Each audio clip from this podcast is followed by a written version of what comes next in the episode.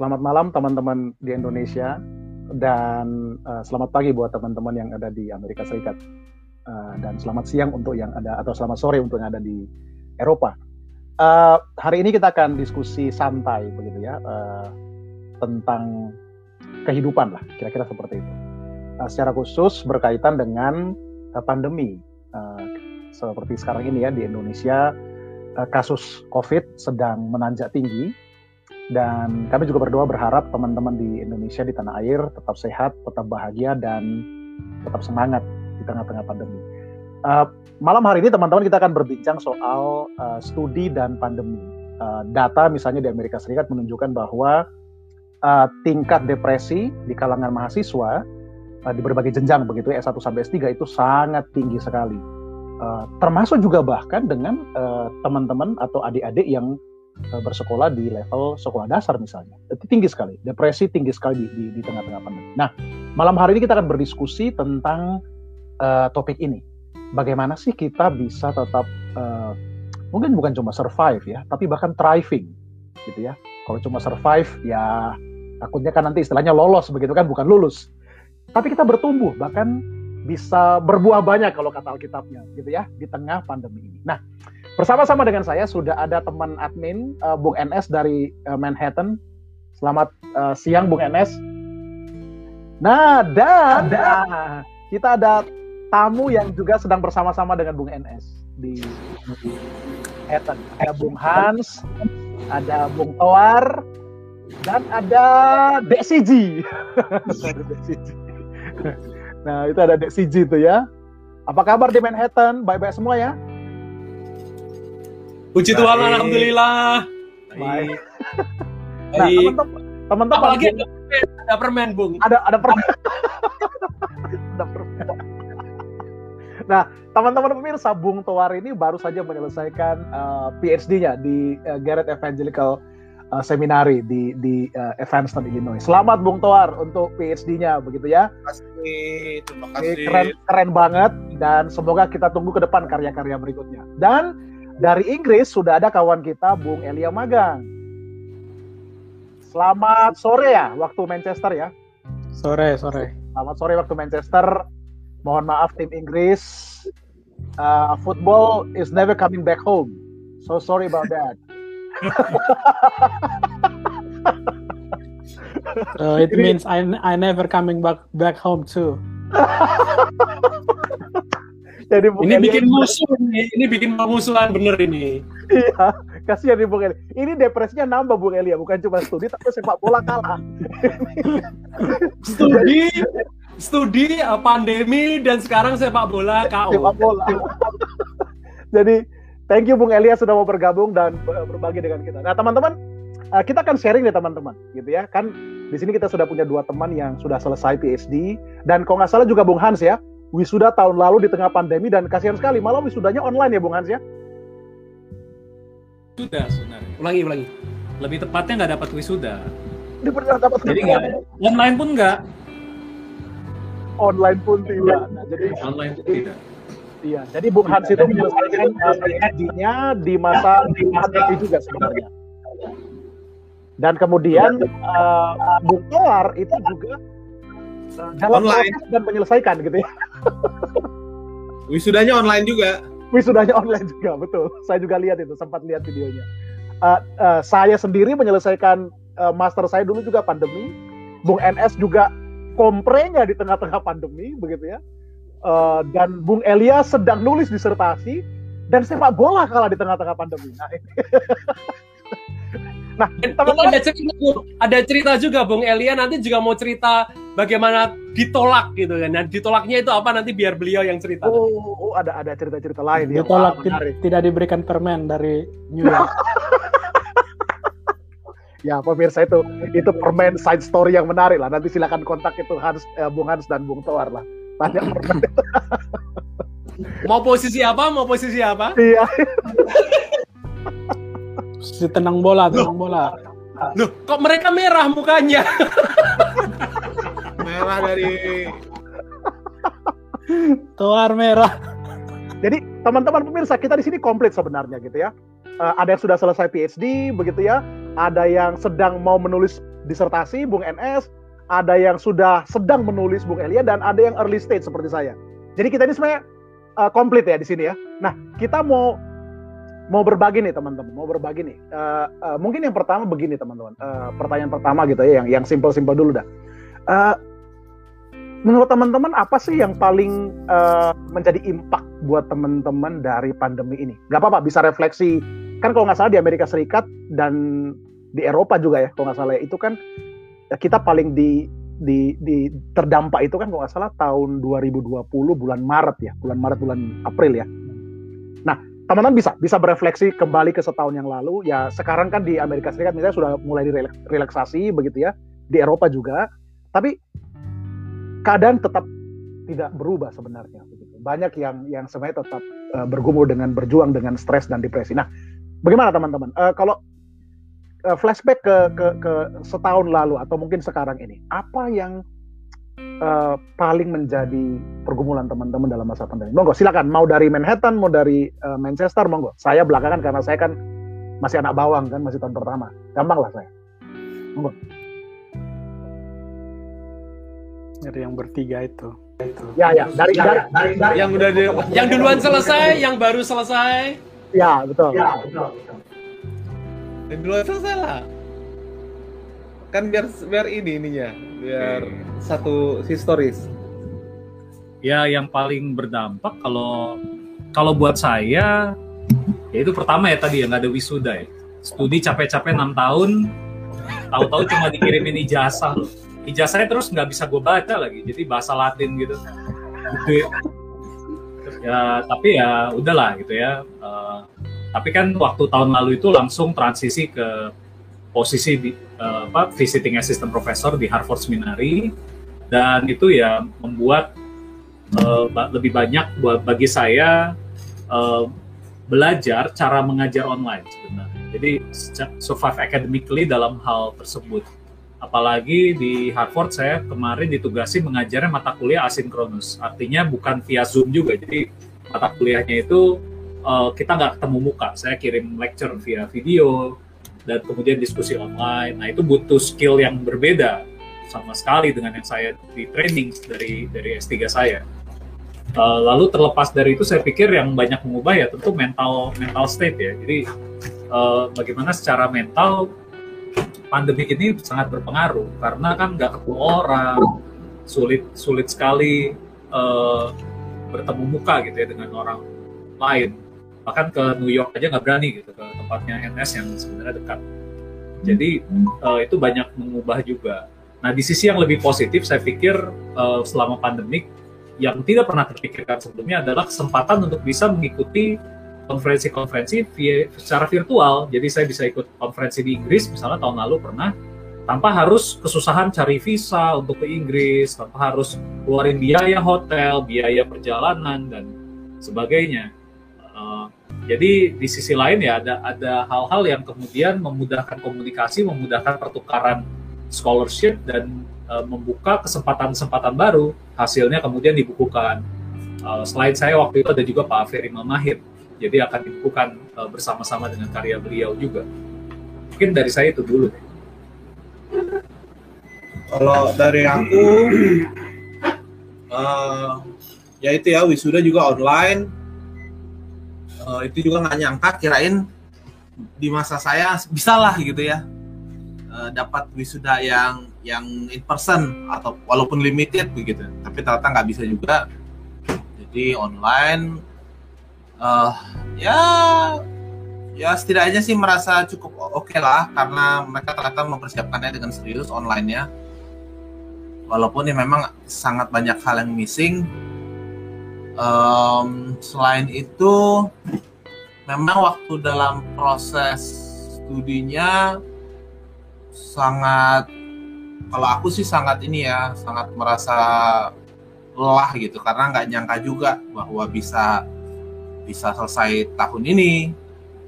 Uh, pikirnya tadi sempat udah berpikir sempat ngobrol sama Dospim juga. Apakah tambah setahun lagi gitu ya. Tapi kemudian dengan berbagai pertimbangan ya udahlah coba kejar aja lagi gitu. Coba kejar tahun ini.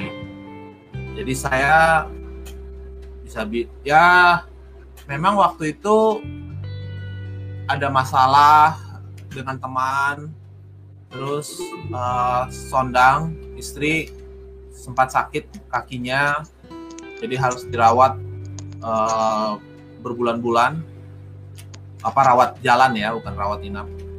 Uh, jadi itu sangat taxing sangat sangat menginikan waktu dan tenaga.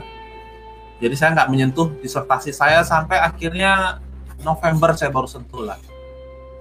November baru saya sentuh tapi benar-benar saya ngebut itu ya Januari. Yang saya ya ya memang hasilnya mungkin kurang maksimal tapi ya itulah yang terbaik yang bisa saya lakukan dengan kondisi itu. Dan ternyata lulus gitu. Ya begitu sih singkatnya.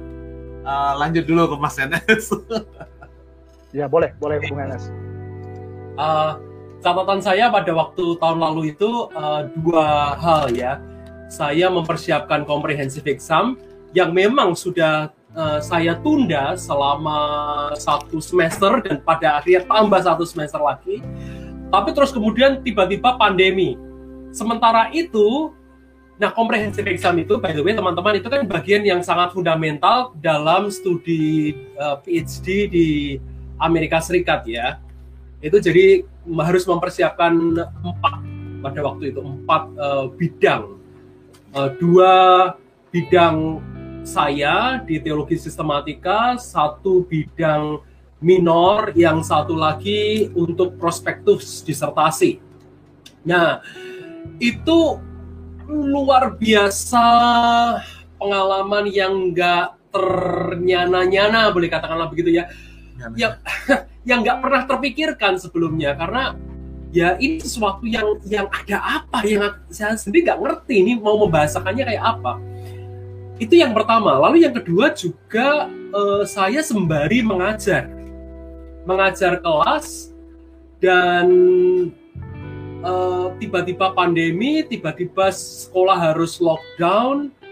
Dan untuk transisi teman-teman itu juga butuh energi, butuh emosi, butuh um, persiapan yang abrupt begitu ya, yang cepat sekali berubahnya. Itu membuat mental itu rasanya capek sekali dan nggak siap. Dan ternyata ternyata saya merasakan apa ya merasakan dampaknya itu justru beberapa bulan setelah um, comprehensive exam itu selesai dan setelah kelas itu kelar hmm. itu jadi kayak lelahnya tuh luar biasa exhaustednya itu luar biasa gitu teman-teman. Nah, sehingga dalam waktu-waktu yang semacam itu ya ya ya pada waktu pada waktu mengalami itu harus ekspres ya harus harus oh, belajar untuk mengubah semua pendidikan dari in person ke online. Terus harus persiapan juga ngebut juga comprehensive exam yang ya syukur alhamdulillah memang akhirnya komprehensif exam sendiri uh, terlewati. Uh, ngajar juga boleh katakanlah sukses lah. Tapi capek memang capek nah itu dari saya dulu Bung Perdian thank you thank you. Sekarang kita dari yang yang baru bolanya kalah nih. Gimana nih? Sudah covid bola kalah tulis disertasi waduh. Ini triple stress. Gimana Bu Heli? iya ya, uh, saya juga tidak jauh beda dengan yang tadi. Kalau yang tahun lalu itu kan yang yang par Inggris kayaknya mulai lockdown Maret kayak, iya Maret. Maret ya, Eropa itu Maret. Tuh. Iya, nah itu kan tahun kedua saya dan ada hmm. banyak target yang harus dikejar, uh, yang susah. Uh, ada dua chapter waktu itu yang harus selesai sebelum September. Ya, September. Jadi sedang dikebut di bulan di awal dari awal tahun itulah. Sampai nanti di ujian review di bulan Mei satu harus selesai dan September itu satu selesai. Dan tidak ada yang selesai. uh, itu memang uh, memang berat karena uh, waktu lockdown itu uh, kampus benar-benar tutup dan cepat diumumkannya gitu uh, antara diumumkan kemudian kampus responnya itu kan sangat cepat. Dan uh, kami hanya dikasih waktu berapa jam gitu ya. Di paginya kampus kirim email segera ambil barang-barang kalian di meja kerja di ruangan dan uh, bawa pulang kerja di rumah working from home. Dan uh, sore jam 6 sudah harus kosong gitu. Hanya datang ambil semua tidak tahu lagi mau pinjam apa buku apa lagi yang dibutuhkan di perpustakaan dan seterusnya besok perpustakaan tutup tidak bisa diakses sama sekali seperti itu kecuali yang online. Tapi kan waktu itu saya kan lagi bahas soal teologi Trinitas. Jadi kan banyak buku-bukunya yang ada, ya itu kan off, uh, uh, bukan dalam bentuk e-book kan, jadi paper. Nah adanya di perpustakaan, tidak bisa diambilnya bagaimana bisa kerja. Jadi akhirnya ya syukurnya kan kampus-kampus di sini kan yang namanya mental health itu kan segala-galanya. Ya kan? Uh, jangan paksakan diri uh, pastikan kesehatan mental itu tetap terjaga. Jadi ya, kita juga apa, apa supervisor juga bilang tidak usah paksa paksakan diri gitu. Semuanya mengertilah dengan keadaan.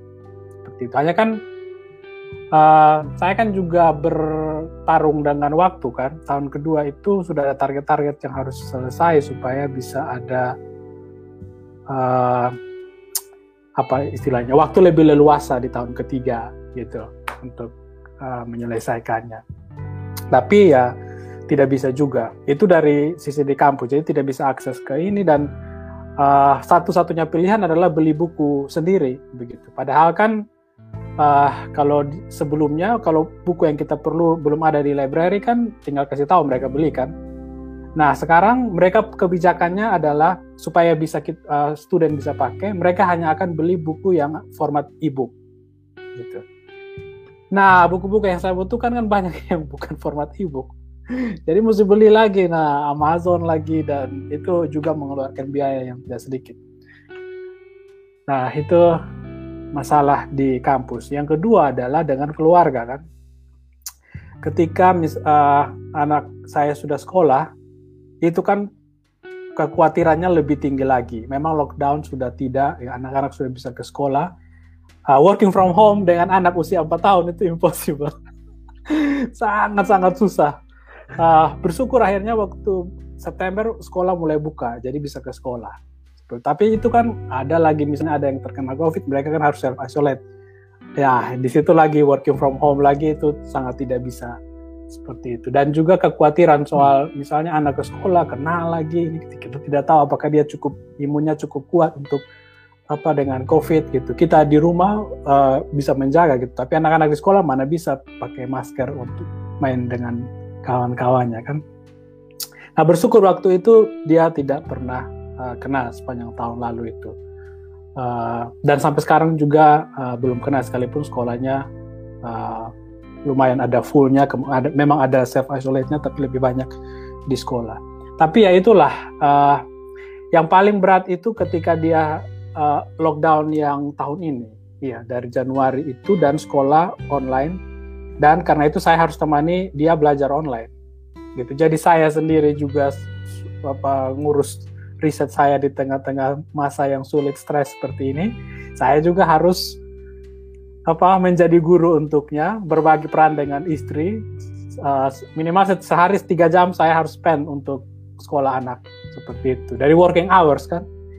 Nah itu kan melelahkan. Jadi guru dengan metode belajar di sini kan beda dengan di Kupang. Di Kupang kalau tidak tahu salah ya pok kita kan masih bisa marah-marah gitu ya kadang emosi bisa cubit. Nah di sini mana bisa begitu kan? Anak ini lapor ke gurunya payah kita bisa bahaya. nah kemudian dengan metode belajarnya kan yang berbeda, uh, harus kreatif lah segala macam harus cari bahan-bahan lah. Dengan anak harus buat inilah, buat itulah kan itu kan menyita waktu gitu. Nah, tapi ya bagaimana mau tidak mau itu harus dijalankan. Nah syukur sekali karena uh, itu uh, apa men, apa menjadi orang tua itu sesuatu yang sangat dihargai oleh kampus begitu artinya parenting gitu. Jadi guru untuk anak uh, temani anak belajar online itu sangat dihargai dan karena itu maka tidak ada yang namanya tekanan-tekanan dari kampus kah harus selesai ini harus selesai itu tidak. Supervisor pun memberikan keleluasaan untuk uh, santai dan seterusnya uh, kemarin kita berdua baru sama-sama bikin aplikasi untuk extension karena covid begitu jadi akhirnya di apply kampus kasih kebijakan itu dan kita akhirnya harus apply gitu karena tidak mungkin terkejar uh, target yang ada untuk bisa apa terrealisasi. Itu dulu, Bung. Thank you, thank you Bung Elia. Saya saya mencatat uh, beberapa hal penting ini. Sebenarnya sharing teman-teman ini menurut saya bukan cuma penting untuk rekan rekan-rekan yang studi ya, termasuk rekan-rekan kita yang dari Indonesia yang akan studi ke luar negeri khususnya. Uh, tapi saya mencatat beberapa hal ini teman-teman yang juga mungkin juga penting buat lembaga pendidikan justru. Uh, apa ya misalnya tadi Bung Elia sampaikan soal uh, relaksasi atau fleksibilitas kampus uh, dengan tugas-tugas. Kalau saya ingat itu nanti mungkin teman-teman bisa sharing ya di tempatnya masing-masing ya. Kalau saya ingat di Villanova itu uh, ada email dari presiden begitu ya. Jadi ada free day untuk tugas di hari Jumat. Jadi Jumat itu profesor tidak boleh kasih tugas sama sekali.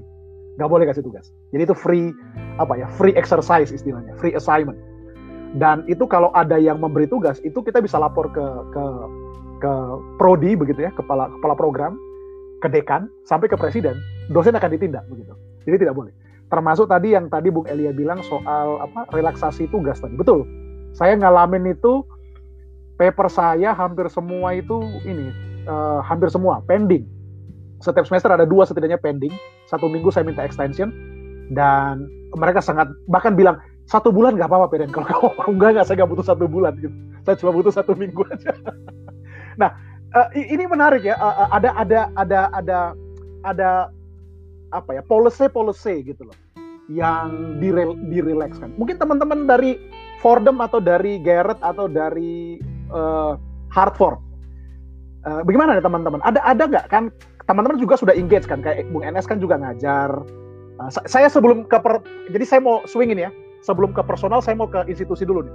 Kira-kira ada nggak yang di, dilakukan juga di, di, di institusi teman-teman, khususnya dalam soal fleksibilitas uh, tugas dan sebagainya. Ini kali ini menarik menurut saya yang tadi Bung Elia sampaikan. Mau nggak teman-teman?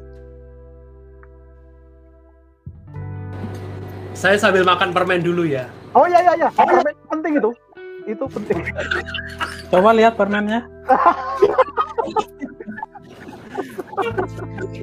silakan silakan silakan. Ya kalau dari institusi saya di Harvard Seminari waktu saya tiba ada tempe ada tempe teman. Oh iri iri kamera. Dia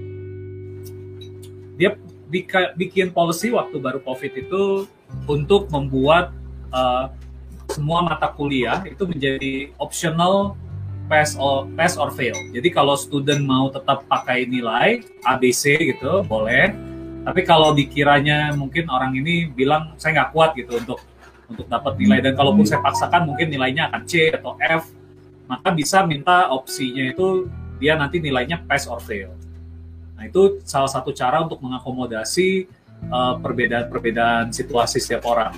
Apalagi kalau di kampus saya mayoritas mahasiswanya itu orang-orang kerja, jadi bukan bukan traditional ya. student seperti di Boston College, Villanova atau uh, di Fordham atau bahkan Garrett. Jadi rata-rata mereka pekerja full time yang tentunya sudah sudah cukup apa hektik gitu hidupnya dengan uh, COVID ditambah makin makin parah. Jadi ada opsi untuk pass or fail itu yang dari uh, institusi dan kemudian tadinya hanya satu semester tapi oleh uh, faculty waktu rapat diputuskan dilanjutkan di spring gitu. Hmm. Jadi itu jadi opsional. Jadi di, bisa bisa dipilih oleh mahasiswanya. Itu sih yang kepikir kalau untuk saat kalau kalau kalau nggak salah Bung Hans, kalau nggak salah di, karena di MBS juga ada policy itu waktu itu. Cuma kan kalau nggak salah tetap ada ada plafon ya, ada plafon berapa kredit yang harus dia lulus dalam dalam dalam nilai kan. Nanti betul. Iya ada ada plafon kalau nggak salah. Betul betul. Uh, saya kurang kurang cermati itunya berapa gitu kan karena ini kasus khusus betul, dan biasanya mahasiswa juga nggak ngambil terlalu banyak. Kalau dulu Exactly. kan kan ngambil satu semester bisa lima enam mata kuliah kan. Kalau di Harvard rata-rata mungkin satu orang hanya ambil satu atau dua per semester. Jadi masih setahun terakhir itu masih bisa lah, walaupun ambil dua PES atau tiga PES masih memungkinkan saya pikir. Ya, ya, ya. Menarik. Thank, thank you Bung Hans. Eh, karena betul itu juga terjadi dengan institusi saya sebelumnya di, di, di Indiana. Jadi ada sistem pass and fail yang dimungkinkan. Eh, relaksasi. Nah, kalau dari siapa nih? Dari dari Bung Toar mungkin di Garrett ini. Karena kan tadi Bung Toar juga cerita ternyata Bung Toar nulis disertasinya cukup lama ya. Karena juga tadi ada ada sakit dari istri, kemudian juga COVID itu mempengaruhi mental. Nah, gimana di Bung Toar? Dengan perpanjangan waktu disertasi nih, apakah itu termasuk relaksasi juga dari dari dari kampus? Nah, mau nggak Bung Tar? Um, sebelum itu mungkin tadi mirip ya, uh, sedikit mau ini mau ceritain juga yang buat teman-teman yang yang coursework itu kebetulan saya waktu itu jadi TA-nya juga, jadi uh, masih masih tahu dapat beritanya jadi mereka ditawar. Nah, ini nggak tahu ya, mungkin ini sedikit lebih unik. Uh, mereka bukan di, di kampus bukan ditawar, bukan menawarkan pass or fail, tapi pass or no record. Oke. Okay. Jadi uh, kalau memang dia mau itu tidak tercatat, uh, silahkan gitu. Jadi nggak, jadi intinya nggak ada yang bakal fail. Hmm. Uh, all students pasti pass uh, kelas kelas apa pun dan itu diperpanjang cuma nggak ngerti juga kalau nggak salah agak berubah di terakhir-terakhir. Di semester uh, fallnya gitu. Jadi semester springnya pass or no, no record tapi pas yang fallnya itu nggak tahu kalau nggak salah berubah jadi pass or fail. Dan sementara grading itu option option oleh students. Kalau mau tetap di grade akan di grade. Um, untuk saya sendiri ya seperti saya bilang tadi memang se mungkin saya pikir ini lebih kepada lebih kepada dosen masing-masing ya. Walaupun memang semacam sudah ada semacam konsensus bersama harusnya uh, bahwa tidak ad, jangan ada penekanan terhadap uh, student. Karena waktu itu sampai ada semacam seminar yang dibuat khusus buat para dosen dan para staff uh, pembicaranya adalah student, termasuk saya. Oh menarik, menarik. Wah menarik, menarik. Jadi kami kasih tahu apa yang kami alami sebenarnya dan terutama waktu itu saya dipilih mungkin karena sebagai Asian student ya dan di tengah-tengah Asian hate ya uh, rising Asian hate uh, jadi uh, saya diminta untuk menceritakan pengalaman saya ya udah saya ceritakan uh, bukan hanya pengalaman saya tentunya tapi pengalaman teman-teman. Karena saat itu juga saya Asian Student Coordinator. Ya saya ceritakan bahwa kami itu bukan hanya mengalami uh, masalah oh dan bukan hanya Asian student ya tapi saya juga international student.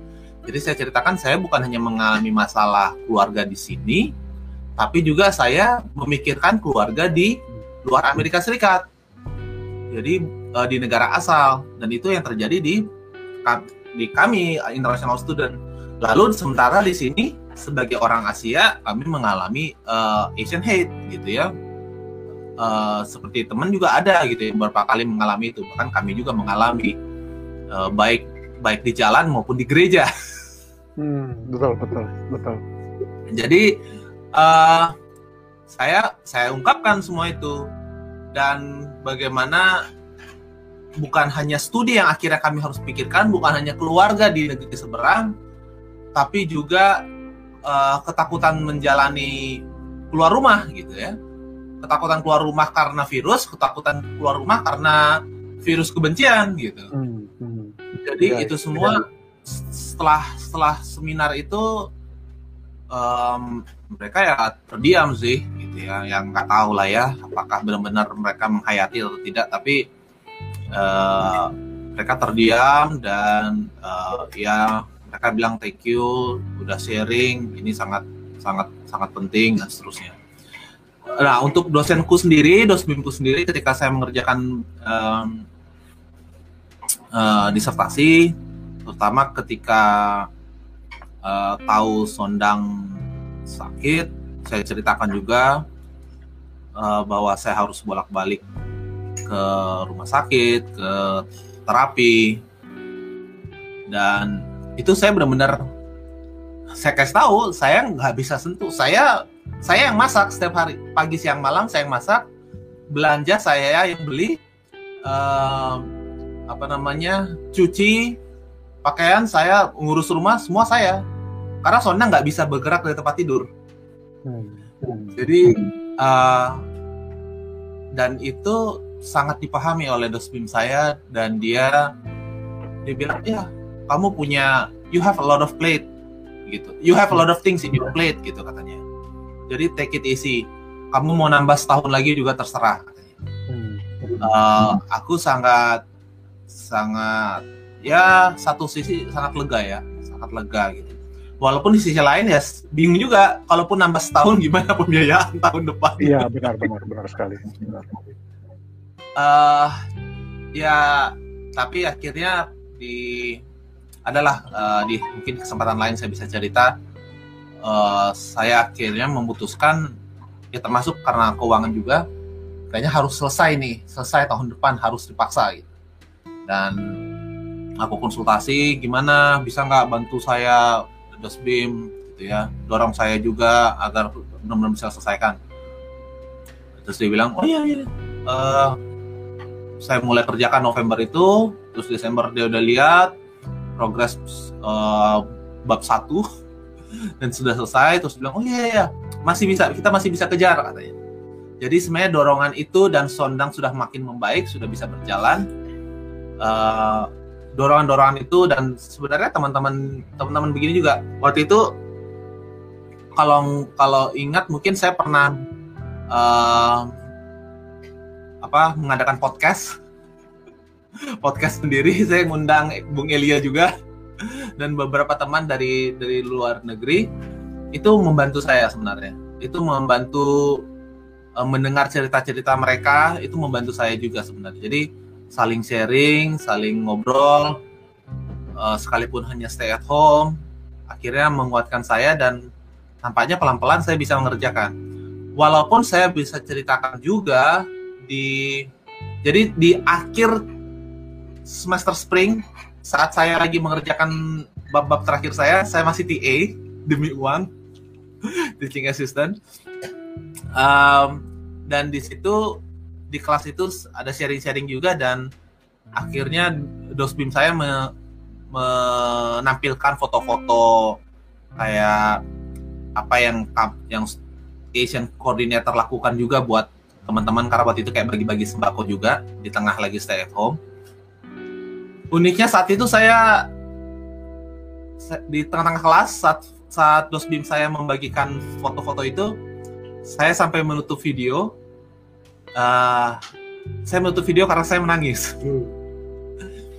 apa yang saat itu saya tertawa di foto, di foto itu sebenarnya ya sebenarnya takut juga ya tapi saya tertawa gitu ya senyum membagi-bagikan kepada teman-teman tapi ketika saya melihatnya kembali setahun kemudian di akhir spring uh, ternyata itu sangat berat gitu.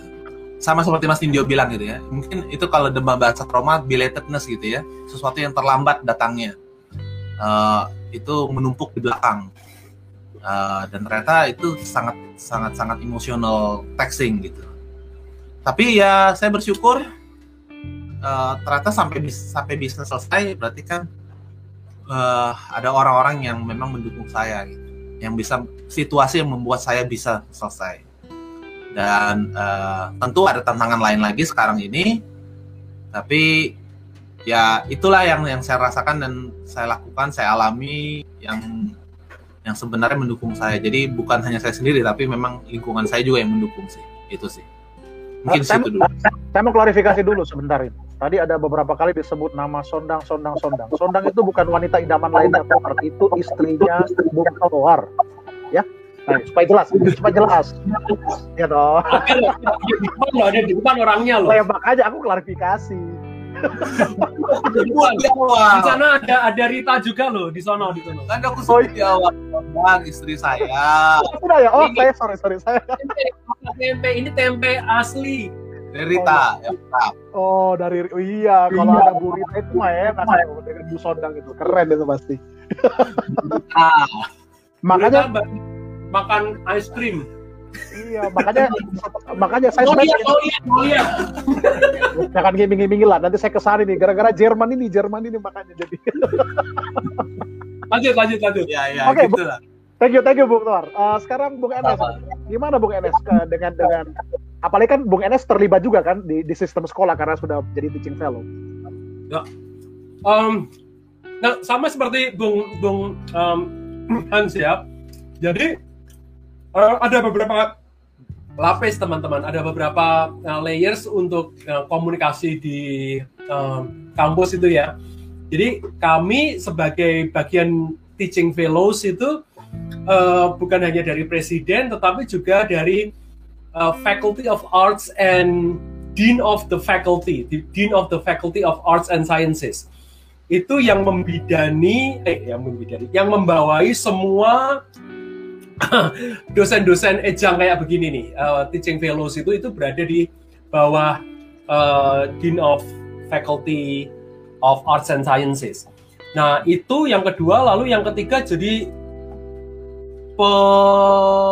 pengenalan zoom terus rupa-rupa uh, peranti untuk pembelajaran uh, elektronik begitu. Itu itu kompleks banget dan dan uh, banyak sekali hal yang yang yang harus dipelajari. Dan sisi yang lain memang secara positif belajar hal yang baru itu pasti. Hmm, betul. tapi yang sisi yang lain juga itu uh, capeknya itu luar biasa um, in terms of penilaian sama seperti Hans juga jadi diberikan opsi pass and fail. Dan ada pada waktu itu eh, mahasiswa-mahasiswaku yang ngambil opsi pass and fail itu karena dia merasa nggak pede dengan dengan nilai-nilainya begitu. Sementara saya sendiri merasa sih bukan orang yang suka memberi memberi nilai yang jelek begitu ya kalau semua beres semua oke sih nggak nggak akan kurang dari B minus eh B minus B, B plus itu itu itu itu itu itu saya. Nah tapi yang yang saya sukai kalau saya menjadi dosen itu memberikan masukan memberikan masukan-masukan untuk uh, mahasiswa-mahasiswa saya khususnya untuk uh, paper-paper saya itu apa paper-paper mereka. Nah itu teman-teman. Jadi ada opsi pass and fail dua kali uh, uh, spring dan kemudian fall eh, itu diberikan. Lalu yang ya spring yang ketiga itu kan udah biasa ya udah biasa yang spring yang kemarin itu. Itu udah sudah mulai stabil jadi nggak kayaknya mahasiswa udah mulai mengikuti nggak nggak terlalu banyak eh, pass and fail lagi. Em, lalu eh, ya wellness. Kalau butuh eh, apa kontak-kontak untuk masalah apa mental health begitu ya. Kampus menyediakan uh, ini venue-nya untuk kamu ketemu ini kamu ketemu ini. Itu bisa bisa bisa di- dilakukan. Uh, in terms of departemen sendiri jadi departemen teologi tempat saya sekolah itu itu juga intensif sekali.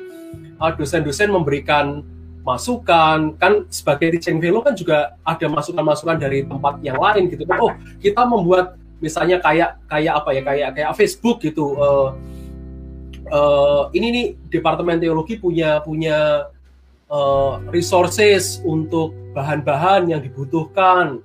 Eh, kita bikin semacam apa itu web situs untuk semua bahan yang yang untuk mata kuliah ini, mata kuliah ini, mata kuliah ini, share folders juga ada ini, ada ini, sehingga kalau butuh resources segera akses ke sana. Itu Uh, termasuk juga kalau misalnya ada kesulitan-kesulitan, ya baik itu belajar maupun kesulitan-kesulitan ekonomi pada waktu itu bisa dikomunikasikan sebenarnya kepada departemen teologi. Nah, itu itu dari dari kami. Wah ini ini ini keren Bung NS. Eh, tadi saya mencatat dua hal yang penting dari sharing Anda ini ya. Eh, anda bukan dosen killer gitu ya. Kan kesannya. Nah ini eh, pandemi ini justru harusnya juga membuat dosen-dosen killer itu sudah lah bertobat lah ya. jangan jadi killer lagi lah gitu karena kadang-kadang di Indo tuh saya masih dapatkan gitu orang-orang yang killer-killer gitu jadi dosen aduh sudah lah ya ini sudah stres segala macam jangan jadi killer lah ini dari dari dari Bung Enes tadi bagus ya Bung Hans tadi ya pokoknya kalau tugas semua beres B plus lah gitu loh iya toh. Itu, itu menarik sih Pak. Itu um, ini nggak tahu juga ya apakah dosbim saya juga nggak tahu. Tapi dosbim saya sampai tulis di Facebook. Dia marah-marah. Uh, kalian kalian para profesor tolonglah uh, mengerti sedikit gitu. Uh, kalau memang apa kalau lagi susah begini keadaan pandemi jangan jangan kasih nilai yang menghancurkan apalah. Betul. Kami lah mental student saat ini sangat sangat berat gitu. Betul. Tuh berapa betul. kali dia dia komen komen itu berkali-kali.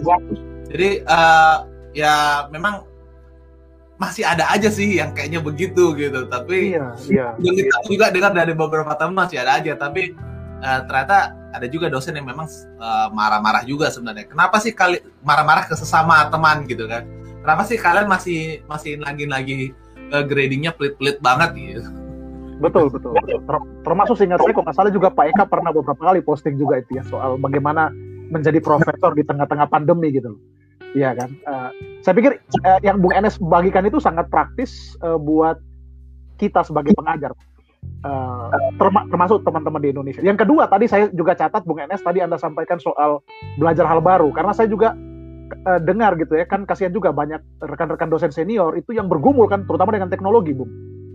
Uh, dan dan pandemi ini jadi semacam apa ya semacam force yang kuat sekali untuk kemudian harus adapt adaptable gitu kan dengan dengan dan salut lah, salut lah dengan rekan-rekan.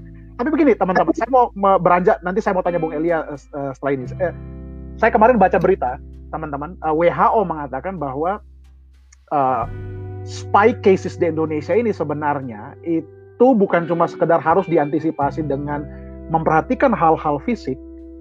Jadi misalnya dengan PPKM begitu ya, dengan vaksinasi tapi yang kedua itu harus sebenarnya mengantisipasi soal apakah ini akan menjadi long haul struggle. Jadi apakah ini akan menjadi sebuah perjuangan jangka panjang.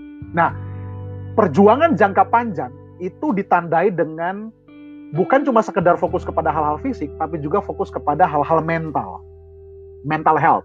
Nah, kesan saya ya, kesan saya teman-teman saya nggak tahu ini, tapi kesan saya nih ya dari dari yang sharing kita tadi di awal-awal. Uh, persiapan-persiapan yang dilakukan kampus-kampus uh, teman-teman, kampus-kampus kita itu kalau yang saya baca teman-teman, termasuk juga saya pernah diskusi dengan advisor saya, itu sebenarnya mereka itu mempersiapkan untuk sebuah long haul struggle. Jadi bukan cuma sekedar oh nanti ada vaksin bulan uh, bulan ini, nah setelah itu beres semua. Jadi artinya begini, bagaimana kita well prepared untuk keadaan yang kan ini kan unprecedented semua kan ini, benar nggak teman-teman? Ini kan sesuatu yang jadi gini, apa ya apa istilahnya teman-teman ya? Toxic positivity itu loh iya kan?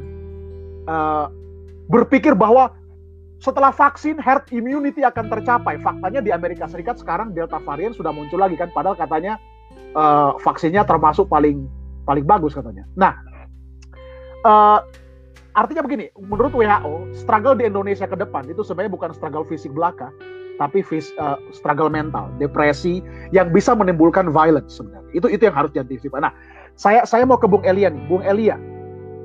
Tadi Anda sudah cerita pengalaman Anda dengan keluarga dan bla bla. Nah, ini kita mau topik baru. Apa Bung Elia uh, kira-kira tips trik atau mungkin jangan tips and lah ya. Tapi bagaimana Anda adaptable dengan dengan depresi? Saya kan karena begini, contoh saya, saya mau sharing sedikit boleh ya? Uh, saya sampai minum obat. Ini Bung Enes tahu. Saya sampai minum obat, teman. Saya sampai minum obat.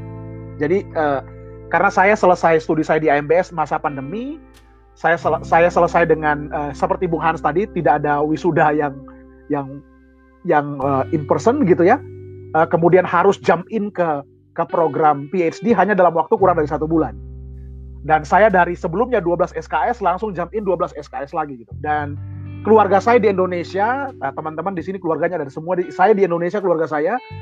Dan kami berencana untuk re reunion tahun lalu tapi kemudian karena COVID tertunda gitu dan dan itu benar-benar uh, buat saya nggak bisa tidur. Saya merasa saya ada seperti serangan jantung tapi ternyata dok dokter bilang itu gejala depresi. Jadi saya sampai minum obat begitu. Nah Bung Elia uh, ke anda nih. Apa yang anda lakukan Bung Elia dengan dengan semua kondisi ini bagaimana anda bisa adaptable uh, dengan semua kondisi ini? Apa-apa yang menjadi kegiatan anda? Apa yang menjadi support system anda? Kalau yang pertama sih dari uh, bagaimana mengelola pikiran gitu. Itu kan banyak tuh kawan-kawan sebar di Facebook soal vulnerability, kerentanan kita manusia gitu kan. Jadi berdamai dengan keadaan dan menerima bahwa memang ya sudah kita rentan kan. Kan kita tidak tahu. Kan pandemi awal-awal di Inggris itu kan kita tidak tahu kapan kita akan mati gitu. Satu uh, bisa jadi saya keluar ini saya kena dan saya mati gitu. Bagaimana dengan keluarga saya? Jadi semua sudah dipikirkan gitu. Uh, istri saya bagaimana? Anak saya bagaimana? Atau salah satu dari kami atau dua-dua kami misalnya kena covid dan meninggal uh, bagaimana gitu salah satu dari kami harus dirawat intensif atau sakit karena entah karena covid atau sakit yang lain di rumah sakit itu bagaimana gitu jadi itu uh, kalau saya waktu itu penting saya rasa penting untuk mengelola ini mental, mengelola mind mindsetnya gitu. Jadi sudah sampai pada tahap di mana oke ini tidak bisa dibuat apa-apa. Ini memang kerapuhan kita manusia. Uncontrol, Jadi, ini uncontrol. Iya iya ini beyond gitu. Ini beyond, kan betul. tidak lektik muncul. Tidak lektik. tidak lektik lagi. Jadi beyond kendali kita kan. Jadi ya sudah lah. Biasanya kalau mau uh, kita tidak tahu bagaimana meng, uh, yang bisa dipak bisa kita lakukan untuk menghindarinya ya itu ya protokol itu kan tapi kan tetap toh itu juga orang bisa kena kan jadi mengontrol uh, pikiran bahwa itu bisa saja terjadi tapi kita masih bisa menjaga diri dan seterusnya. Yang lakukan sebaik mungkin untuk terhindar dari covid baik kita maupun keluarga. Uh, saya maupun uh, keluarga. Uh, yang kedua itu adalah memang uh, keuntungan saya mungkin ya. Itu karena istri anak saya ada sama-sama gitu kayak saya kalau saya kayak caper wah itu pasti gilanya minta ampun itu. Apalagi itu mungkin saya sudah di Indonesia sekarang sudah pulang lebih baik gitu. Dan, dan nah. Bung Elia Bung Elia barusan ini istri saya dan anak saya juga kena covid gitu. Waduh tapi, tapi sudah sudah membaik sudah membaik sudah membaik. Iya itu ah itu tidak bisa dibayangkan mentalnya itu seperti apa ya. Itu caper di uh, sini kan? Ya. uh, mereka di sana. Saya yang waktu anak sakit bulan lalu dan harus periksa uh, COVID saja. Di sini kan sakit apa pun mau ke urusan yang dokter semuanya harus periksa COVID. Jadi apa tes PCR itu kan dia sampai nangis yang par dia trauma lah, trauma dengan tes itu.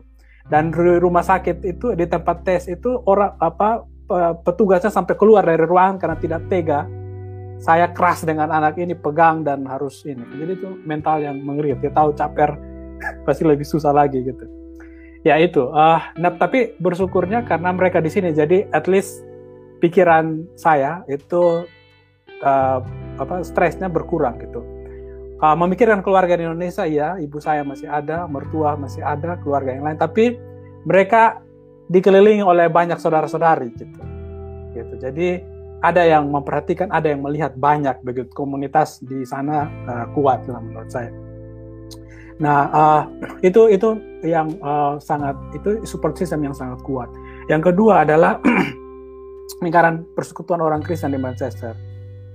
Itu orang-orang ini baiknya minta ampun. Jadi apa pun yang kita butuhkan gitu, uh, entah mau cerita kah, mau bicara kah dan apa kebutuhan-kebutuhan lain gitu, itu saling kita saling membantu. Juga dari gereja yang perhatikan sampai hal-hal yang kecil gitu, hal-hal yang detail. Bukan hanya uh, saya atau kami sebagai satu keluarga, tapi per individu gitu. Uh, kaum perempuan dengan istri saya, uh, yang laki-laki dengan saya, kemudian yang anak-anak guru sekolah minggu sampai antar surat ke rumah gitu, bersurat gitu dan lain-lain jadi uh, itu support system yang sangat kuat. Nah, kalau di lingkungan akademis itu uh, kawan-kawan sesama PhD student yang akhirnya kita bikin uh, meeting yang reguler untuk uh, kalau mau sharing soal tesisnya silakan atau kalau mau cerita hal yang lain juga silakan dan itu sangat membantu. Uh, uh, dan uh, juga karena kita student ya, apa yang ada di kepala kita adalah uh, selesai studi. Gitu. Studi harus lancar dan selesai gitu.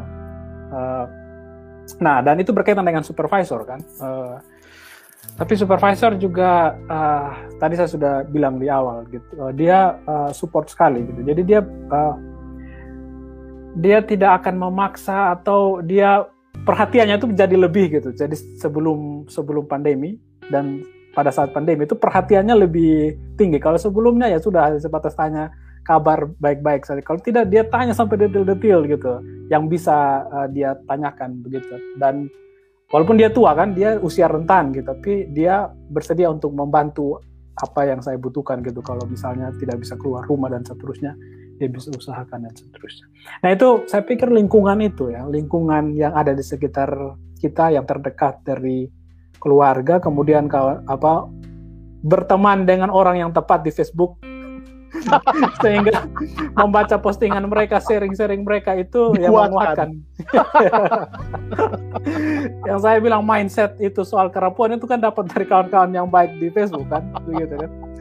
Kalau tidak mah bahaya itu seperti itu. Jadi uh, saya pernah sekali juga uh, karena memang mental terganggu itu sampai hampir berkelahi dengan bukan berkelahi juga marah-marah sampai tugas perpustakaan gitu gara-gara buku yang saya minta tidak sampai-sampai juga gitu. Maksudnya tidak ada juga gitu. Tapi uh, hebatnya itu uh, mereka itu orang yang bisa mengendalikan diri dan akhirnya mengendalikan saya begitu.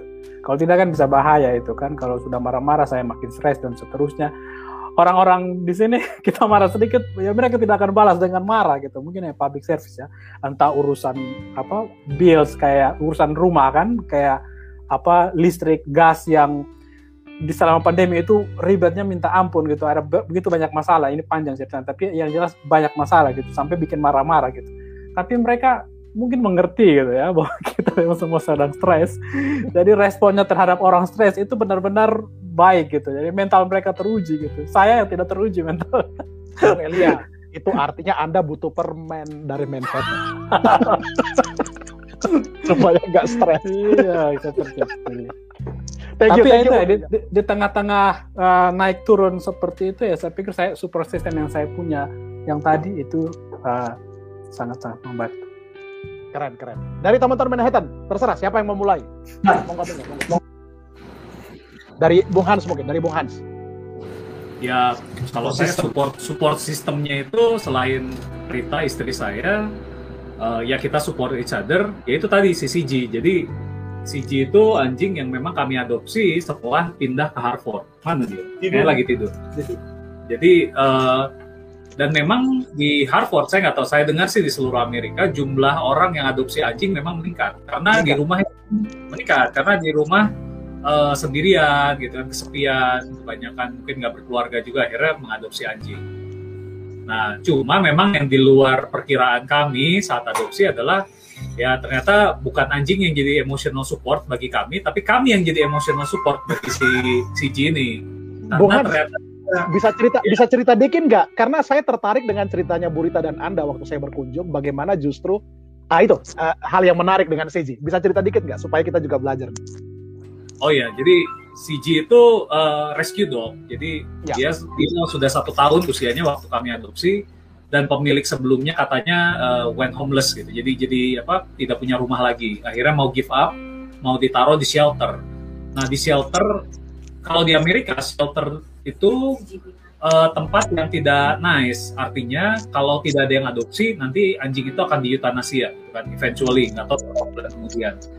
Nah CG ini tadinya akan ditaruh di shelter, tapi kemudian oleh uh, saudara dari yang punya dimodifikasi ke kayak organisasi gitu. Ya udah, kemudian kami kebetulan carinya anjing yang kecil yang di bawah 15 pound, 7 kilo gitu. Karena memang persyaratan dari pihak Harvard Seminary. Karena kami kan tinggal di rumahnya Harvard.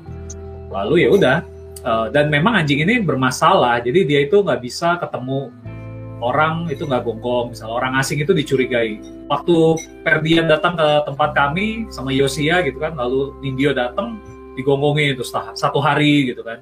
Tapi setelah itu dia begitu eh, ya baik sekali. Tapi intinya uh, secara psikis anjing aja bisa bermasalah, apalagi kita manusia. Dan tadi kalau ada disebut soal obat gitu ya, uh, saya pikir kita di orang-orang di Indonesia itu punya mindset yang keliru soal mental health bahwa kalau orang itu mengakui punya mental health biasanya reaksinya kan kayak tadi mungkin ada yang merasa Oh, sakit jiwa. sakit jiwa gitu ya, masuk ke rumah sakit jiwa gitu. atau kayak Ferdian tadi bilang eh, dia minum obat mungkin ada yang oh nggak kelihatan gitu jadi seolah mental health itu harus harus termanifestasi dalam kitanya suka ketawa-ketawa sendiri gitu. Lah, bukan film. kayak di film lah.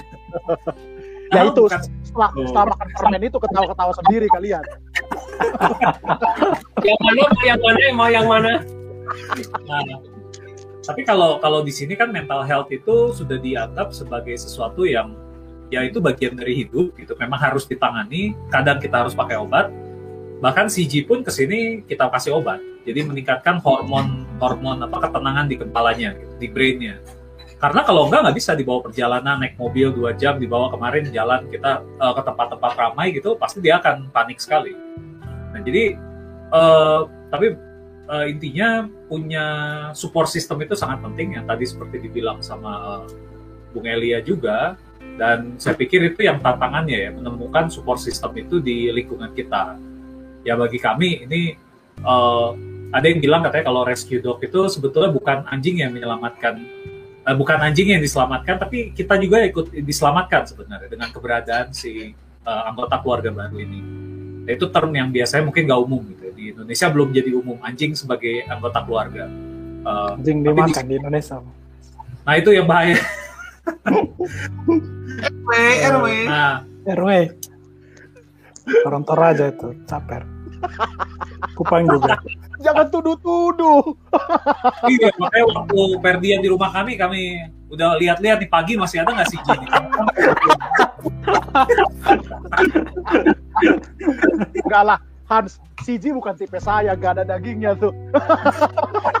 Bulu doang.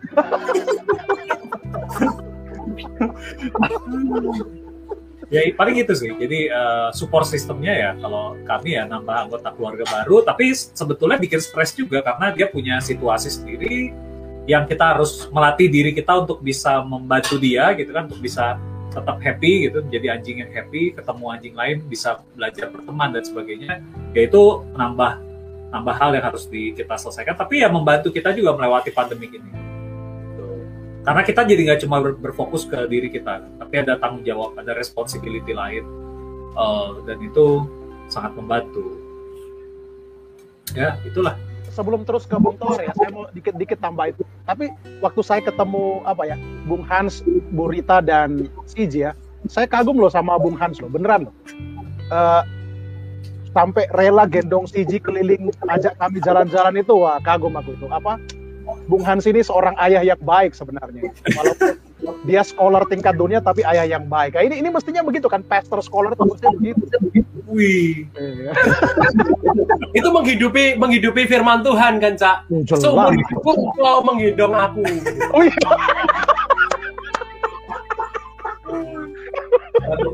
Amin, amin, amin, amin. Thank you, Bung Hans. Thank you.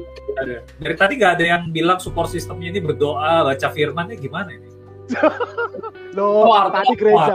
Oh iya, Bung Tuar. Apalagi apalagi setelah makan permen. Aku lagi ingat-ingat, Langsung lupa. aku lagi ingat-ingat apa iya ya. Bung Tuar, Bung Bung Tuar. Eh, support system mungkin tadi aku udah cerita sedikit ya. Eh, aku mencoba melakukan banyak hal yang kalau tahun lalu terutamanya aku mencoba melakukan banyak hal yang yang baru gitu ya. Ya termasuk podcast itu. Aku belajar-belajar tentang teknologi.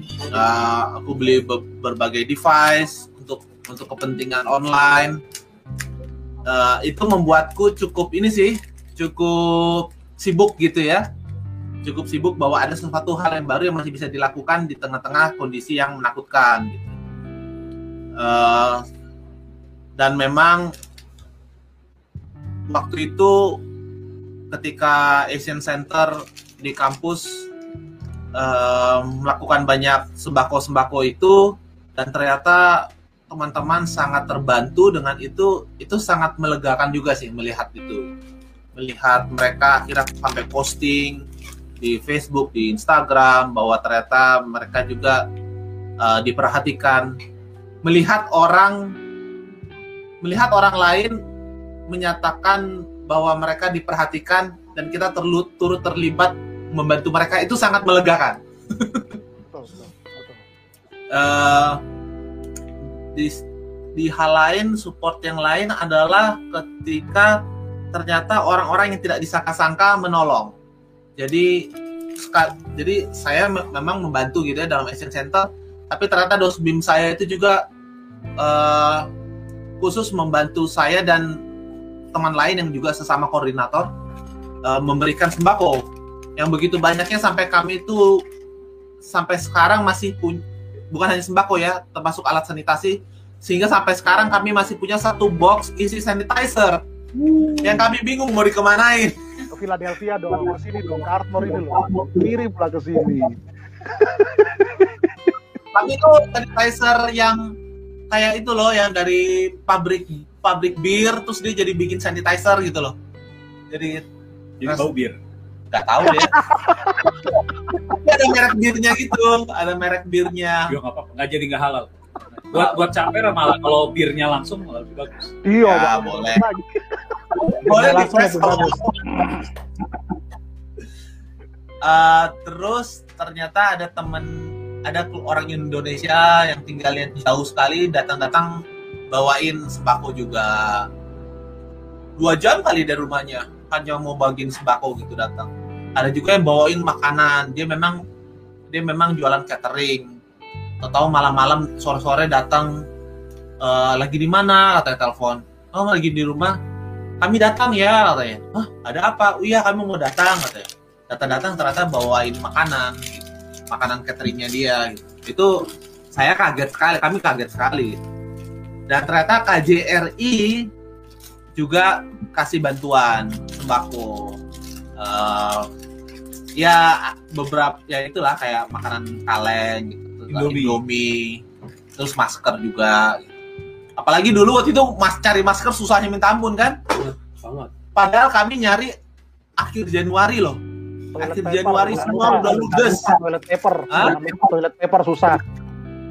toilet paper mah kami nggak kami nggak pakai Oh. pakai botol botol isi air tahu lah Ayo. caranya gimana Oh, makanya di situ di WC gua ada ada botol. botol Iya. itu bukan buat minum Oh, makanya. akhirnya misteri Kebongkar deh semua rahasia-rahasia. Di, Oh itu botol, kampus, botol tuh. di meja kerja ada botol nih. Jaga-jaga kalau mau ke toilet di kampus. Sama, sama. Gue juga dulu gitu. Waktu di kampus gitu. Semprotan alami. semprotan alami tapi har- kalau di tempat luar harus dihemat-hemat airnya karena susah kadang Itu Ah. ngambil airnya bagaimana itu? Berarti dari bawah. enggak dong dari keran dong Oh, dari keran, kirain langsung dari bawah. oh enggak aku cemplungin dulu kok jorok sih Tuh. Orang Karena lupa bawa botol tidak, Tor? Karena lupa bawa botol tidak? Eh, ya pokoknya ke mana-mana harus bawa botol lah. Kalaupun nggak ada botol ada lah teknik Beli. lainnya. kalau nggak beli aqua dulu, nanti dibawa ke belakang. Eh, terakhir paling support system yang terakhir adalah alam itu sendiri sih. Eh, keindahan alam eh, ya ini ini tentu privi, apa ya keistimewaan ya privilege ya. Yang nggak nggak semua tempat punya ini yang sama. Dan kebetulan di di sini dulu nggak separah sekarang yang delta gitu ya. Eh, dulu bagaimanapun kalau menjaga jarak outdoor masih bisa gitu kan masih masih aman. Jadi walaupun dulu sih sempat di, di rumah juga selama beberapa bulan tapi ketika sudah mulai aman kami beranikan keluar walaupun masih cari tempat yang sepi tapi ya itu kan di taman di tepi danau itu Ngapain ngapain di tempat yang sepi ya? eh, ya itu super system Oh, support system. Bukan. Bukan tepi danau itu ngisi air botol tadi aqua itu loh. airnya eh bisa juga sih airnya kan tawar ya jadi nggak Ya, dulu aja. nggak iritasi Eh, ya itu sih jadi selain teman-teman dan juga tetap kontak video call uh, terus orang-orang yang nggak disangka membantu uh, keluar sih keluar. Masih bisa keluar itu memang ternyata sangat-sangat menolong melihat alam. Ya ya memang sedih sih sekarang kalau ngeliatin keluarga di di rumah ya udah pada takut keluar ya di Indonesia apalagi delta varian ini. Ya ngerti lah dan di Indonesia nggak ada ruang terbuka hijau gitu kan nggak nggak banyak nggak kayak di sini. Oh, Di di, sini- banyak. ya oh, di, di, NTT banyak. Tepatnya ya di di Jakarta lah ya aku bicara Jakarta Jabodetabek. Di sini kan ke Manhattan ini tempatnya Mas Nindyo ini tempat tempat dia berkuasa di sini ini eh jalani hutan hutan Central Park itu udah kayak hutan di tengah kota gitu. Hutan bener-bener gede banget capek banget jalan. Nggak nyampe saat apa seharian tuh capek sekali gitu tapi maksudnya ada hutan gitu. Dan ada tempat untuk ngisi botol. ada tempat untuk isi botol. Nanti dicap nanti di di dicaplok sama digigit sama kura-kura. Anyway itu itu dari aku. Thank you. Tadi saya Thor tambahkan soal alam, eh, Bung Hans tambahkan soal eh, hewan gitu ya yang juga menjadi support system kita. Komplit. Nah, eh, Bung Enes, bagaimana dengan Anda, Bung? Superman super sistemnya. support sistemnya botol Bukan, permen.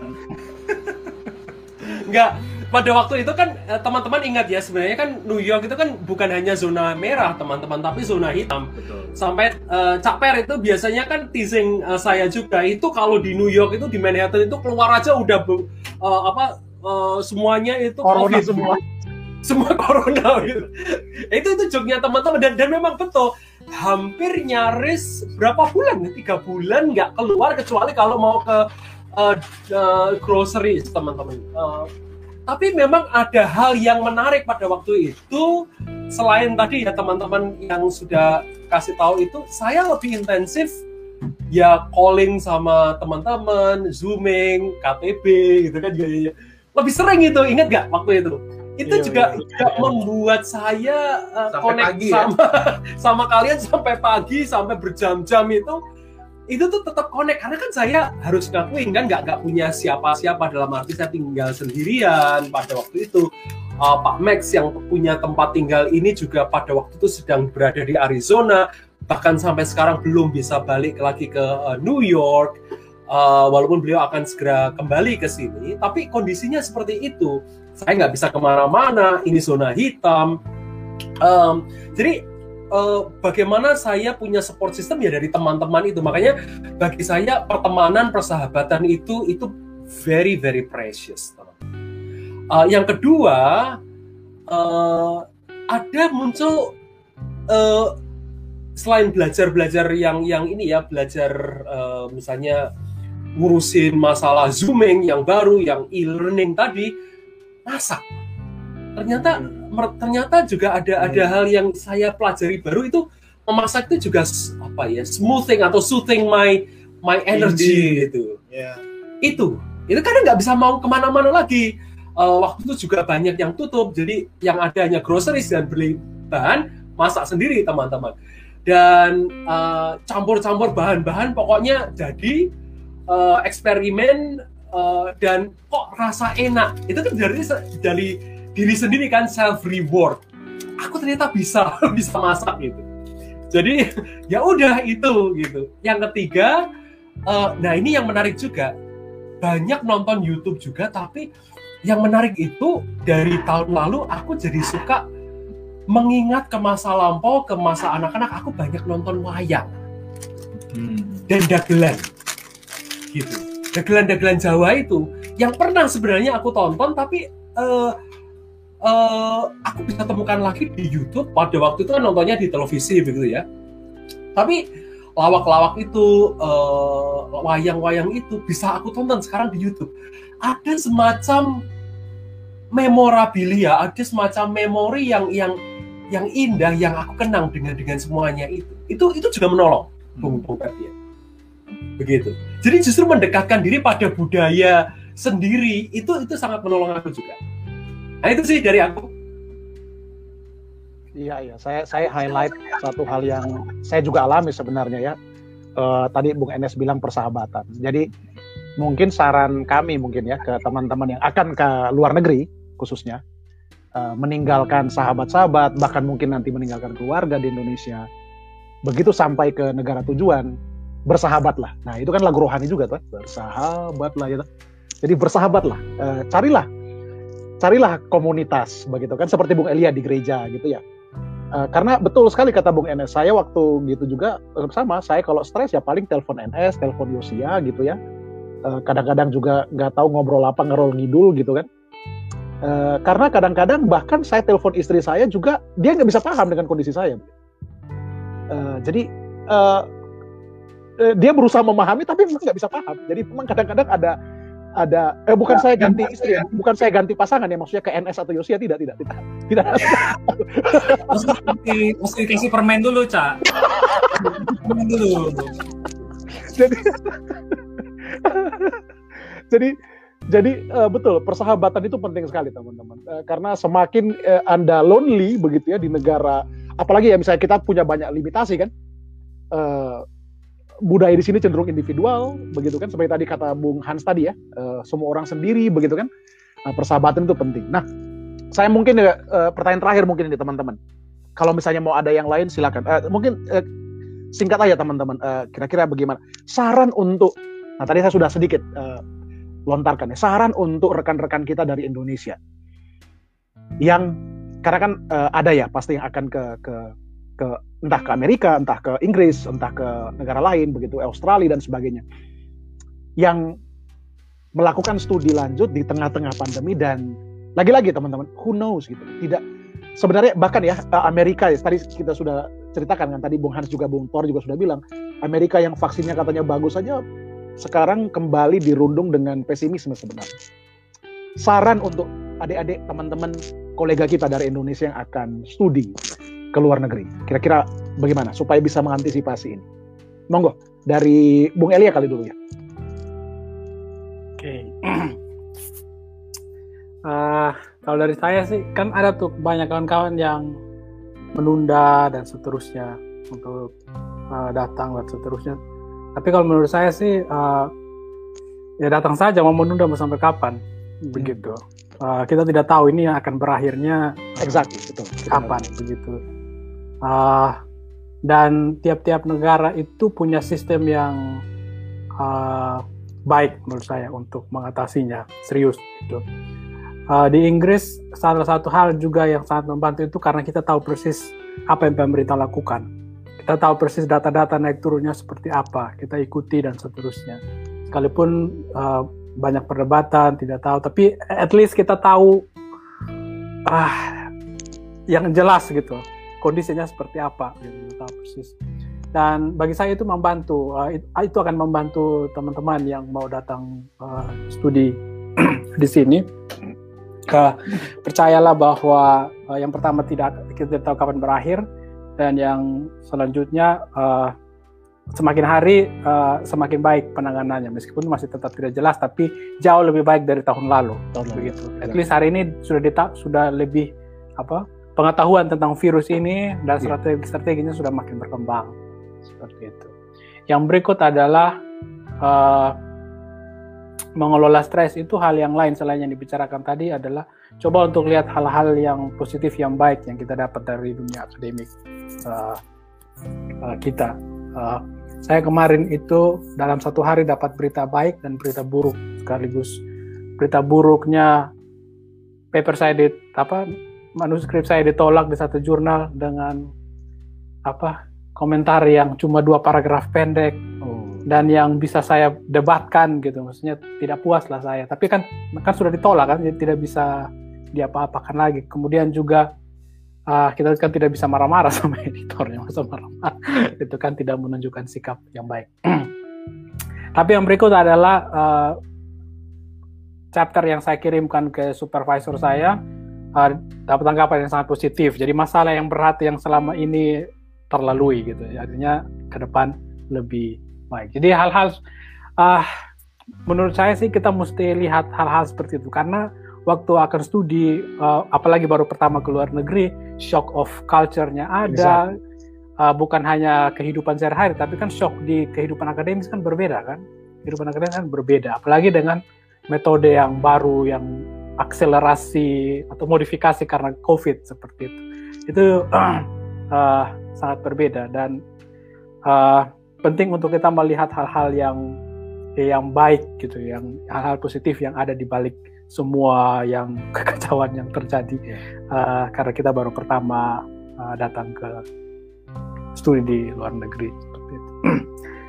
uh, selain yang tadi-tadi yang uh, juga diingatkan soal komunitas dan seterusnya, uh, sekali lagi datang saja gitu daripada yeah. tunggu mau sampai kapan. Exactly, exactly. Thank you, thank you, Bung Elia. Uh, satu hal yang saya saya senang dari anda tadi, anda katakan soal uh, apa uh, sorry uh, ya itu tadi datang saja begitu ya uh, sudah ada sudah ada pengetahuan yang lebih banyak tentang tentang virus ini yang walaupun betul uh, belum belum sepenuhnya dipahami tapi ada ada advance lah advance knowledge Bung Hans Bung Hans uh, apa apa saran anda untuk untuk adik-adik untuk adik atau teman-teman kita kolega kita Uh, kalau saran saya sebetulnya tadi sudah di cover juga sama Bung Eli ya. Jadi yang pertama itu ya mesti berani. Jadi mengumpulkan keberanian untuk memulai. Dan ini yang sering saya katakan ke beberapa kawan, terutama yang datang bahkan dengan biaya yang tidak penuh gitu ya. Jadi yang yang seperti saya dulu waktu master, uh, bahwa ya kita harus percaya sama tangan Tuhan yang nggak kelihatan itu. Bukan Wih, visible hand. Ya, bukan bukan tangan kasar yang tidak kelihatan pemodal-pemodal, bukan. Tapi tapi memang Tuhan bekerjanya itu ya kadang kita nggak tahu di awal. Iya. Dan itu yang uh, kadang kita nggak punya cukup keberanian uh, bahasa kerennya mungkin iman gitu untuk melangkah. Amin, uh, amin. Dan ini ini juga terkait dengan ini ya tantangan tadi yang ini Bung Darwis bilang tantangan terbesar bagi yang terpisah dengan keluarga. Saya ini anak tunggal, jadi orang tua saya dua-duanya di Bogor, uh, melayani di gereja gitu. Papa saya udah pensiun uh, sebagai pendeta. Sekarang mama saya yang melayani gitu sebagai rohaniwan penuh waktu. Uh, dan tentu saya khawatir, apalagi mama saya punya uh, penyakit paru-paru juga, bronkitis. Uh, jadi kalau kau terpapar COVID pasti fatal. Tapi di justru perkataan mereka yang dulu nguatin saya waktu saya bilang kan, saya ini ada kesempatan untuk mengajar di sini, bagaimana? Tapi saya nggak bisa pulang. Uh, lalu dia bilang, uh, dia bilang gini, Tuhan itu punya rencana buat kami dan buat kamu jadi kamu jalanin rencana Tuhan buat kamu, kami punya uh, jalan Tuhan sendiri. Dia cuma bilang gitu. Jadi walaupun saya sering takut gitu ya, kenapa-napa keluarga saya, tapi ya perkataan itu menguatkan. Dan ya sama seperti eh, teman-teman uh, yang lain, ya sejak COVID jadi lebih intens komunikasinya. Kalau dulu waktu studi mungkin cuma seminggu sekali nelfon atau dua minggu sekali, sekarang bisa seminggu dua kali, seminggu tiga kali. Cuman untuk untuk tanya kabar, untuk untuk tahu kegiatan harian mereka. Dan uh, bagi saya itu sangat uh, melegakan gitu ya karena saya merasa tetap punya tanggung jawab gitu sebagai anak satu-satunya tapi di sisi lain saya tahu bahwa mereka punya komunitas gereja komunitas relatif apa saudara-saudara yang juga akan selalu membantu mereka jadi bagi saya sih uh, kalau Tuhan udah tunjukin jalan bagi kita ini rencana Tuhan bagi kita ya ya kita harus punya iman untuk melaluinya bukan cuma Jadi, iman Bung Hans taat dan setia Wih, betul. Nah itu sih. thank you, thank you, Mas. Bung Toar. Apa ya sama aja sih. Uh, ya memang persiapan itu perlu um, kalkulasi, hitung-hitung, semua itu penting. Tapi mungkin um, selain berani datang dan percaya pada Tuhan, mungkin itu juga sih uh, berbicara ngobrol dengan mereka yang sudah ada di sini di Amerika, di Inggris, Amerika Serikat ya, Inggris atau Australia ataupun negara lainnya ataupun tempat lainnya. Sebelum datang itu ya cara tinjau itu dengan cara men menanya, bertanya pengalaman mereka kan gitu. Karena ya jangan sampai datang ke datang ke suatu tempat tapi nggak tahu medannya gitu tanyalah sama yang udah udah pernah gitu yang udah pengalaman sudah ya, bergudang-gudang lah pengalaman uh, mereka gitu. Ya karena hanya dari situ karena banyak hal itu nggak ditulis di book gitu nggak ditulis di buku nggak ditulis di di mana-mana hanya tahu mungkin cuma tahunya studi luar negeri itu ini aja sebelum covid ya sebelum covid aja tahunya studi luar negeri itu kan cuma persiapan visa persiapan TOEFL persiapan nilai uh, persiapkan uh, ya syarat-syarat yang lain rekomendasi uh, apa uh, personal statement. Ya ternyata nggak hanya itu. Itu gampang. Hmm, ya oke lah. Susah juga untuk masuknya. Tapi maksudnya itu hanya secuil yang sekali jadi selesai gitu loh. Kalau udah diterima oke. Tapi sepanjang proses perjalanan itu itu banyak sekali tantangannya kan? Itu ya harus harus ngobrol gitu kalau memang serius apalagi di tengah pandemi ini makin sulit keadaan kalau mau serius studi ya ngobrol tanya. Jangan malu. Malu ya susah sendiri. Uh, karena toh ya kita semua juga yang yang sedang studi juga ataupun yang sudah studi ya begitu juga dulunya nanya sama yang dulu-dulu sama yang sudah-sudah. Gimana sih dulu pengalamannya? Saya rasa sih itu penting banget ya uh, dan akhirnya terus dapat ini juga kan dapat jejaring juga. Jadi jadi kenal jadi punya teman kalau di sana gimana kalau cari rumah gimana. Terus kemudian uh, bertahan dengan covid gimana. Misalnya kalau ada lockdown gimana mau tetap beli makanan uh, dari luar. Ternyata ada aplikasinya pesan kayak Uber gitu kayak apa kayak Gojek gitu kan GoFood. Atau bahkan beli groceries gitu ya beli groceries di supermarket nanti diantarin ke rumah tuh gimana caranya. Itu kan hal yang nggak ada di buku mau cat ya, ya Google ada sih tapi maksudnya ada nggak kepikiran gitu kan sebelum kita sharing. Jadi dan ya, tiap, ngobrol state, dan tiap state beda bung keluar. Tiap state beda Dan tiap tiap state tempat beda. betul betul sekali. Tiap state beda eh, tempat store-nya beda eh, bidang jasanya beda nama jasanya beda. Jadi ya ya cerita cerita lah jangan malu ngobrol aja. Dan seharusnya seharusnya bagi yang sudah mengalami tahu betapa susahnya seharusnya dengan sukacita dan dengan baik akan menceritakan juga. Dan nanti jadi kenal juga kenal juga dengan teman-teman yang lain kenal juga jadi makin luas gitu loh jaringannya. Eh, saya sendiri kan kenal Pak Ferdian gini kenal Bung Elia dari mana ya? Dari Mas Minjo juga dari Hans juga gitu. Jadi gitu Eh, memang kita begitulah hidup di Amerika Serikat atau di Inggris tentunya di Eropa di Australia atau di mana pun. Pasti jangan mengira kita bisa bisa datang ke sini hidup sendiri. Mustahil. Mustahil.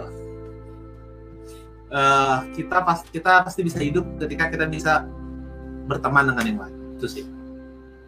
Jadi kalau mau studi silakan tapi jangan lupa bangun komunikasi thank you thank you bung Toar uh, bung NS mau nggak bung NS Saya sebenarnya menyimpulkan aja dari percakapan yang sudah sangat itu moderator sangat gunanya nggak nggak apa-apa berarti saya tinggal doa penutup gua kan yang bisa end broadcast.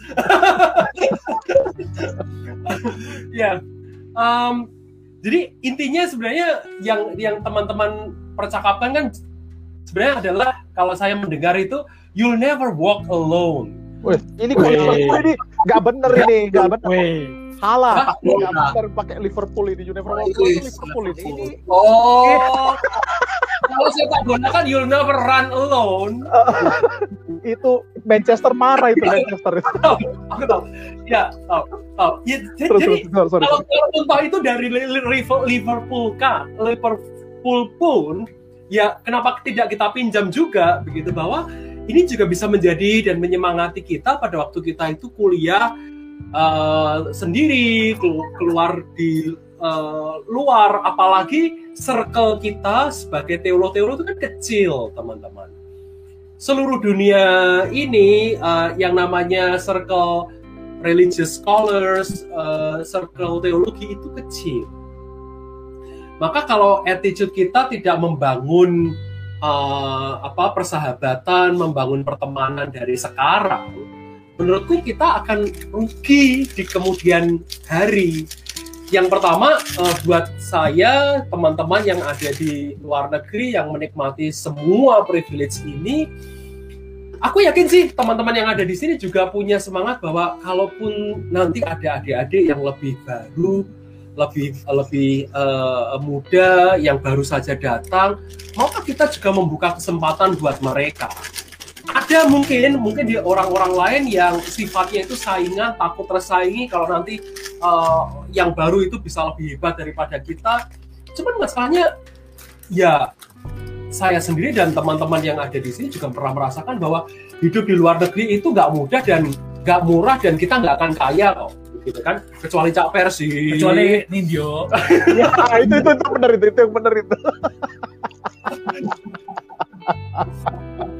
makanya uh, makanya kalau saya sendiri sih apa yang saya bisa kerjakan untuk teman-teman ya ya ya membuka uh, kesempatan mereka untuk untuk bisa uh, baik dan bukan bahkan lebih baik daripada saya. Gitu. Nah juga bagi teman-teman yang baru uh, masuk, baru pergi, jangan juga punya semangat uh, bahwa yang senior-senior itu kayak mungkin kayak Indonesia begitu ya, uh, lebih feodal uh, gitu kan, lebih ngeri untuk mendekati mereka karena yakinlah bahwa yang yang ada di sini itu sudah merasakan gak enak gak enaknya uh, kuliah di sini. Gitu. Jadi tiap tiap orang punya pengalaman sendiri-sendiri teman-teman. Dan uh, saya rasa sih uh, membangun jejaring, membangun persahabatan itu sangat sangat penting. Jadi jangan merasa sendirian, jangan pernah merasa uh, berjalan sendiri, menjadi orang yang paling malang, semua orang nggak ngerti pergumulan kita ya bagaimana orang ngerti kalau orang nggak diajak ngobrol. Gitu. Hmm dan itu juga akan sangat membuat kita mempersiapkan diri kalau kita nanti kelak sudah lulus kita bekerja. Sekali lagi circle kita tuh circle yang kecil teman-teman. Siapa tahu nanti uh, Tawar akan menjadi bos saya begitu. Din Din. Din. Kan makanya Din Tawar kan? Din. Din Tawar kan?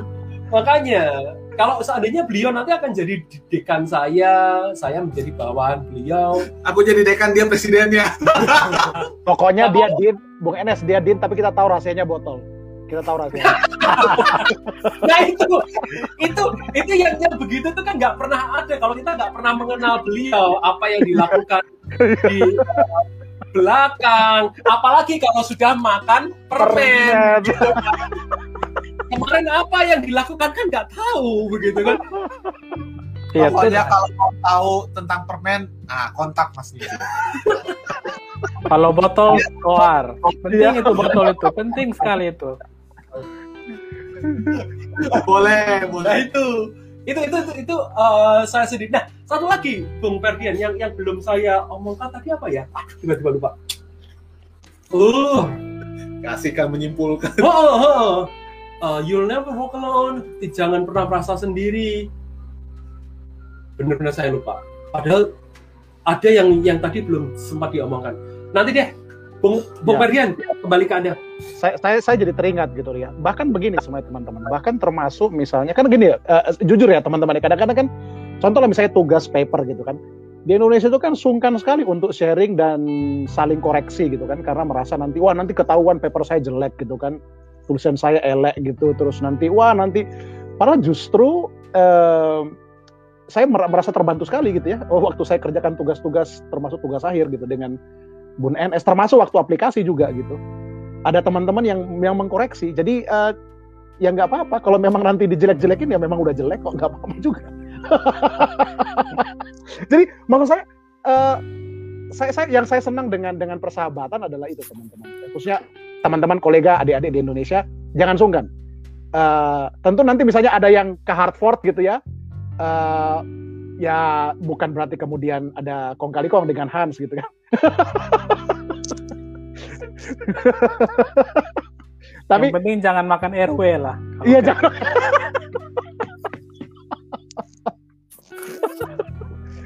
tapi saya yakin gitu uh, betul kata Bung Tor tadi karena teman-teman uh, sudah di sini rata-rata sudah duluan udah tahu bagaimana misalnya dosen menghadapi dosen profesor dan sebagainya itu kadang-kadang trik-trik yang tidak ada di buku gitu uh, saya juga ingat uh, beberapa kali saya email misalnya bagian admisi, tapi ternyata apa yang dijelaskan itu uh, tidak mencakup semua karena dia menjelaskan dari perspektif dia sebagai orang Amerika, padahal saya ini sebagai seorang Indonesia yang butuh penjelasan juga dari rekan-rekan yang punya background yang sama. Jadi uh, penting sekali apa yang sudah teman-teman sampaikan di sini. Ada lagi nggak teman-teman yang mau di, disampaikan nih?